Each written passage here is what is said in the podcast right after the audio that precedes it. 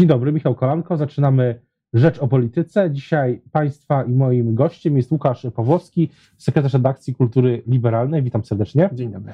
Chciałbym zapytać, czy, czy widzi Pan już jakieś wnioski po tej kampanii parlamentarnej, w zasadzie po tej podwójnej kampanii europejsko-parlamentarnej? Czy, czy, no, się kończy za trzy dni, ale już chyba teraz jakieś wnioski można wyciągnąć? E, I tak i nie, bo wszystko oczywiście zależy od tego wyniku. Wiemy raczej, że Prawo i Sprawiedliwość wygra, no ale wciąż jest jakaś niepewność co do tego, czy będzie w stanie utworzyć e, rząd, bo wiele zależy tutaj od mobilizacji wyborców. No i w zależności od tego wyniku będziemy mieli konsekwencje e, takie czysto personalne, w, chociażby pewnie w Platformie czy w PSL-u, gdyby się tak zdarzyło, że PSL nie wejdzie do parlamentu. Więc tutaj przetasowania mogą być spore.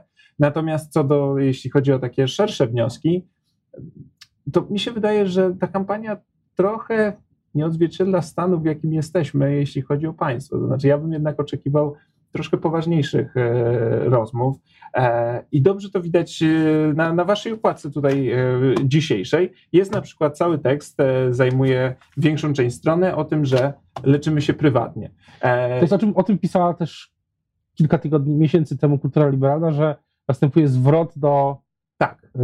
Usług prywatnych ze względu na to, że państwo się nimi nie zajmuje. Tak, w że to, mówiąc. że to, że Prawo i Sprawiedliwość wypłaciło nam 500, plus, ale te pieniądze, tak jak powiedziała profesor, socjolożka profesor Jacyno e, w kulturze liberalnej, to jest taki e, rekompensata za to, że obywatele zostali porzuceni przez państwo. E, I ludzie biorą te pieniądze i muszą je wydać w, w sektorze prywatnym na usługi zdrowotne czy usługi też edukacyjne. Tu jest akurat o zdrowiu, ale w edukacji jest podobnie.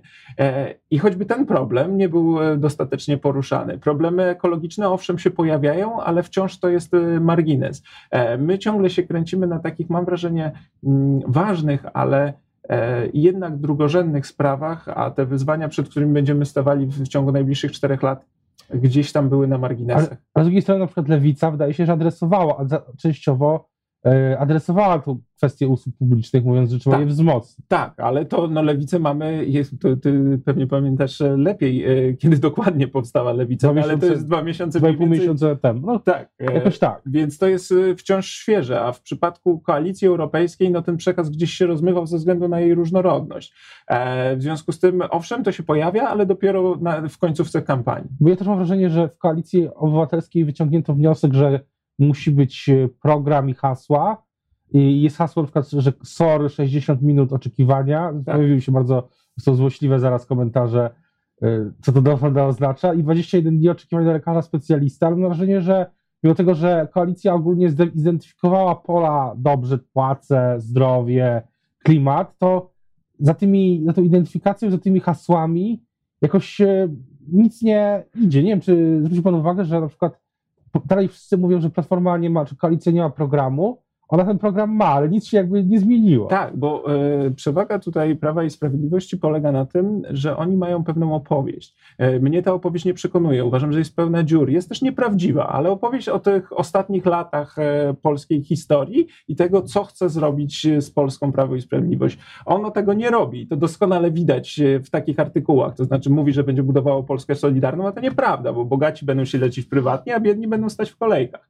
Ale coś proponuje. Natomiast e, wciąż nie wiadomo, jakimi partiami, jaką partią ma być na przykład właśnie koalicja obywatelska, to znaczy czyją, dla kogo, jakie ma być to społeczeństwo po latach rządów, e, jeśli władzę przyjęłaby koalicja obywatelska. E, Lewica no siłą rzeczy ma tą e, opowieść, no bo ja- jako partia lewicowa Solidarność, wspólnota i tak dalej, te hasła gdzieś tam się pojawiają, ale wciąż są na drugim planie i to jest pewien paradoks, że PiS absolutnie zdominowało e, te hasła Solidarności, chociaż wcale moim zdaniem partią Solidarną nie jest. Wczoraj Jarosław Kaczyński mówił o tej Solidarności przez duże S, że, Że, o, to, tak, to pismo na nich ma standardy Solidarności e, teraz w siebie, ale z drugiej strony kilka tygodni temu, co raczej przemknęło bez większej e, echa, Adrian Zandberg nawiązywał też do ideałów tych 21 tez porozumień Solidarności. Mnie interesuje ta solidarność przez małe S, to znaczy taka realna pomoc y, y, tym osobom, czy wykluczonym, czy najuboższym, czy wyrównywanie szans, bo o tym w swoim programie PiS także pisze. I moim zdaniem y, są pewne, Jarosław Kaczyński może twierdzić, że, że Solidarność wróciła na sztandarach e, Prawa i Sprawiedliwości, ale to jest absolutnie e, nieprawda, co widać choćby w statystykach e, dotyczących skrajnego ubóstwa, czy widać właśnie w tym zwrocie prywatyzacyjnym. To znaczy nie da się zbudować państwa solidarnego bez podstawowych usług publicznych. Jeśli one nie działają, to ludzie bogaci zawsze sobie poradzą, a biedni najbardziej na tym Czyli mówi pan, że, że bardziej, mówi pan, że bardziej jest opowieść o dobrobycie niż sam dobrobyt. Zdecydowanie tak i, i, trzeba docenić, że to jest hasło, jest oczywiście bardzo zręczne, polska wersja państwa dobrobytu.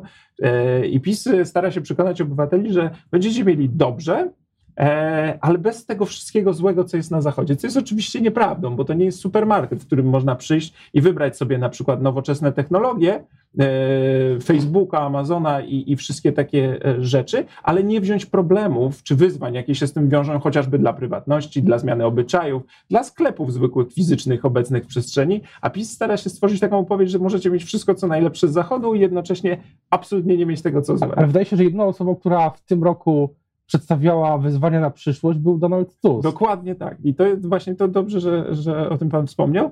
E, to jest coś ciekawego, że przy, można się oczywiście zrzymać na Tuska, ale on w pewnym sensie, można mu nie wierzyć, można podważać jego polityczne dokonania, ale on w pewnym sensie potraktował wyborców jak ludzi dorosłych. Znaczy zaczął im opowiadać o poważnych rzeczach. A mam wrażenie, że y, główna partia opozycyjna tego nie robi i raczej stara się odpowiadać na to, co zobaczy w sondażach. Co oczywiście jest ważne, ale oprócz tego, żeby reagować na, na to, co, co, czego ludzie oczekują, no to zadaniem polityka jest także jakoś kształtować tę debatę publiczną i oczekiwania społeczne. Pamiętam, jak Donald Tusk mówił 3 maja, bo to zniknęło trochę w szumie, które wywołało wystąpienie Leszka Jeżdżewskiego, tak. ale mówił tylko to, że w walce z uzależnieniem od internetu i można być trochę, można złośliwie trochę powiedzieć, że w programie Platformy internet jest, czy koalicji, ale chodzi o to, żeby był za darmo.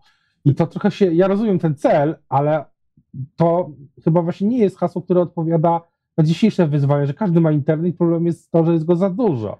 Na przykład, ale ja tych propozycji programowych, jak się czyta program Platformy, jest zatrzęsienie. To znaczy, tam jest y, masa różnego rodzaju e, obietnic. Tylko problem polega na tym, że one się nie składają w jakąś całość. To znaczy, co ma być e, tym e, takim tematem, który łączy je wszystkie razem. Wydaje się to hasło praca musi się opłacać, wspieramy przedsiębiorczość i tak dalej, i tak dalej. E, no ale z drugiej strony pojawia się też pytanie o te kwestie solidarnościowe, bo sukcesy PiSu pokazują, że ludzie mają potrzebę tej opowieści o wspólnocie, o tym, jakim mamy być społeczeństwem. I z braku y, alternatyw, y, część z nich może wybierać tę opowieść PiS, nawet jeśli ona jest dziurawa. No zobaczymy, oczywiście, tak jak Pan mówił wcześniej, no nie da się oceniać kampanii bez jej wyniku, bo one trochę ten wynik zdeterminuje, zdeterminuje naszą ocenę tej też efektywności tych wszystkich strategii. No wydaje się, że jak wczoraj też słuchałem Kosiniaka Kamysza, Władysława Kosiniaka Kamysza w tej debacie, na przykład on jako jedyny na przykład zwrócił się do młodych ludzi, jeśli chodzi o, o te zmiany klimatyczne, bo do, mówił o tych aktywistach, którzy zwracali uwagę na problem smogu i, i yy, w Krakowie, w Polsce. I wydawało, wydawało mi się, że on próbuje znaleźć taką opowieść, że, że on próbuje pokazać siebie jako taką nowoczesną tak, ale to znowu jest e, w rozkroku trochę Kośniak-Kamysz, bo, bo no z drugiej strony oczywiście mm, obecność Pawła Kukiza, mimo że Kukiz bardzo jest ugrzeczniony w tej kampanii, trzeba powiedzieć, e, może mu w tym e, przeszkadzać. No i ma też silnie konserwatywnych polityków u siebie. Wszystkie partie, na to bym zwrócił uwagę, wszystkie partie mówią o, o środowisku. To jest zmiana niebywała. Uważam, że, że jednak bardzo szybko się to stało. Jeszcze kilka lat temu ekologia to był marginalny problem w kampanii natomiast y, mam wrażenie, że nie wszystkie idą dostatecznie daleko i nie wszystkie są jednakowo przekonujące. Platforma czy Koalicja Obywatelska także ma te kwestie w, w swoim programie, ma zespół do spraw walki z plastikiem, no ale gdzieś w tym szumie kampanijnym to ginie. A tak jak było też wczoraj, że gdy Platforma mówi, czy Koalicja Obywatelska mówi o tym, o walce ze smogiem i tak dalej, to zaraz PiS przypomina, że ten wyrok, y, czy że Unia Europejska skarciła Polskę za to, co czego nie robiła Platforma, gdy rządziła. I to wracam tak ze wszystkim. W No tak, a Platforma odpowiada, że, e, Że PiS PiS ma, zrobiło- ma walkę z, z, z tymi piecami, prawda, e, najbardziej szkodliwymi, ale jednocześnie wprowadza ten program, ale jednocześnie go całkowicie nie realizuje. W związku z tym no, takie przerzucanie się odpowiedzialnością jest trochę nie, nie, nie, niepoważne, bo, bo wyzwania są tu i teraz, zaraz zaczyna się sezon grzewczy i znowu wszyscy będziemy się martwić tym, że 40 tysięcy Polaków umiera rocznie z powodu smogu. wracając jeszcze do Kośniaka-Kamysza, bo pamiętam, że był pan, pamiętam, że pisał pan taki tekst, że Kośniak-Kamysz, jeśli się nie mylę, był taki sceptyczny pana tekst o Kośniaku-Kamyszu, że on nie w pewnym momencie, że, że nie spełni tej roli jakiegoś zbawcy opozycji. E, To znaczy, Kosiniak-Kamysz jest e, dobrym politykiem i zaskakuje, może zaskakiwać się swoimi talentami, rozwija się, co do tego nie ma żadnych wątpliwości, tylko ja nie wiem, czy on jest właś- liderem właściwej partii, tak bym ten powiedział. To może, może po wyborach powinien być taki re, rebranding, albo taki, taka, w takich tezach też się czasami słyszy w kuluarach, e, no bo o pewnego rodzaju no, rekonfiguracji mocniejszej, sceny. mocniejszej opozycji. No, to, to, to jest prawda. niż tylko, że wydesło, że, że wejdą do Sejmu, no i tam zmieniał się postacie, zmienił się tam może szef klubu, będzie inny platformy, to nie o to chodzi, tylko że w ogóle zmienił się fu- fundamentalnie partie. To nie jest wykluczone. To znaczy, Platforma dzisiaj szuka sobie miejsca w centrum, e, ale rosnąca w siłę lewica, moim zdaniem, będzie problemem dla Platformy Obywatelskiej, bo jeśli PiS będzie nadal polaryzował scenę e, i zwracał uwagę na tak zwane kwestie obyczajowe, to coraz trudniej będzie się Platformie, mam wrażenie, od tego Prawa i Sprawiedliwości odróżnić, a alternatywą dla ludzi, dla których te rzeczy są ważne, może być lewica. Podobnie w kwestiach e, gospodarczych.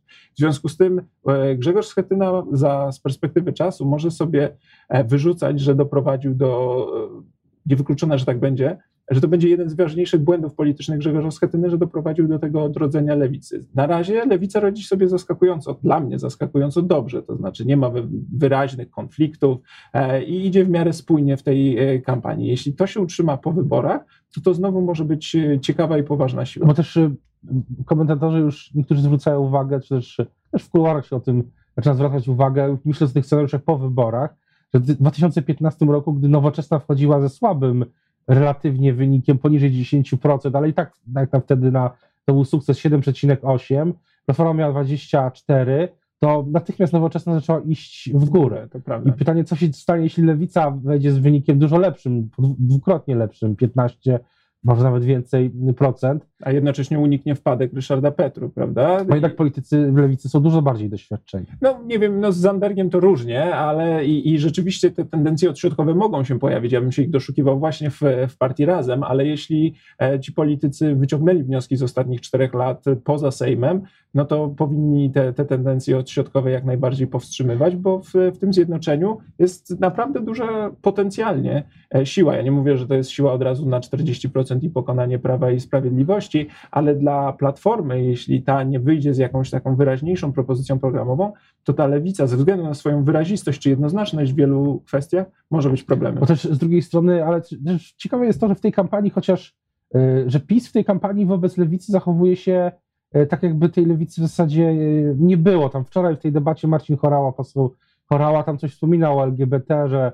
lewica pod tęczową flagą i tak dalej, ale, ale tak naprawdę w tym spocie, jednym spocie PiSu też gdzieś tam lewica była jako tam z takim lekceważeniem traktowana, ale w retoryce PiSu lewicy w ogóle nie ma. No bo to jest problematyczne ugrupowanie z kilku względów. Po pierwsze, nie można uderzać za lata rządów e, PO-PSL, to odpada nam jeden argument. Po drugie, lewica jest wiarygodna, czy może być wiarygodna e, w tej retoryce e, socjaldemokratycznej, tej wspólnotowej, solidarnościowej, opieki nad słabszymi, a to była siła PiSu. W związku z tym rzeczywiście te, to ugrupowanie jest dla mm, PiSu e, problematyczne i wygodniej jest uderzać w platformę, co jeszcze raz pokazuje, że na tym układzie PiS-PO tak naprawdę korzystały obie partie. Ale na koniec jeszcze jedna, jedna sprawa, która też się pojawiała, jak wydaje się, bardziej też podskórnie w tej y, debacie kampanijnej, ale też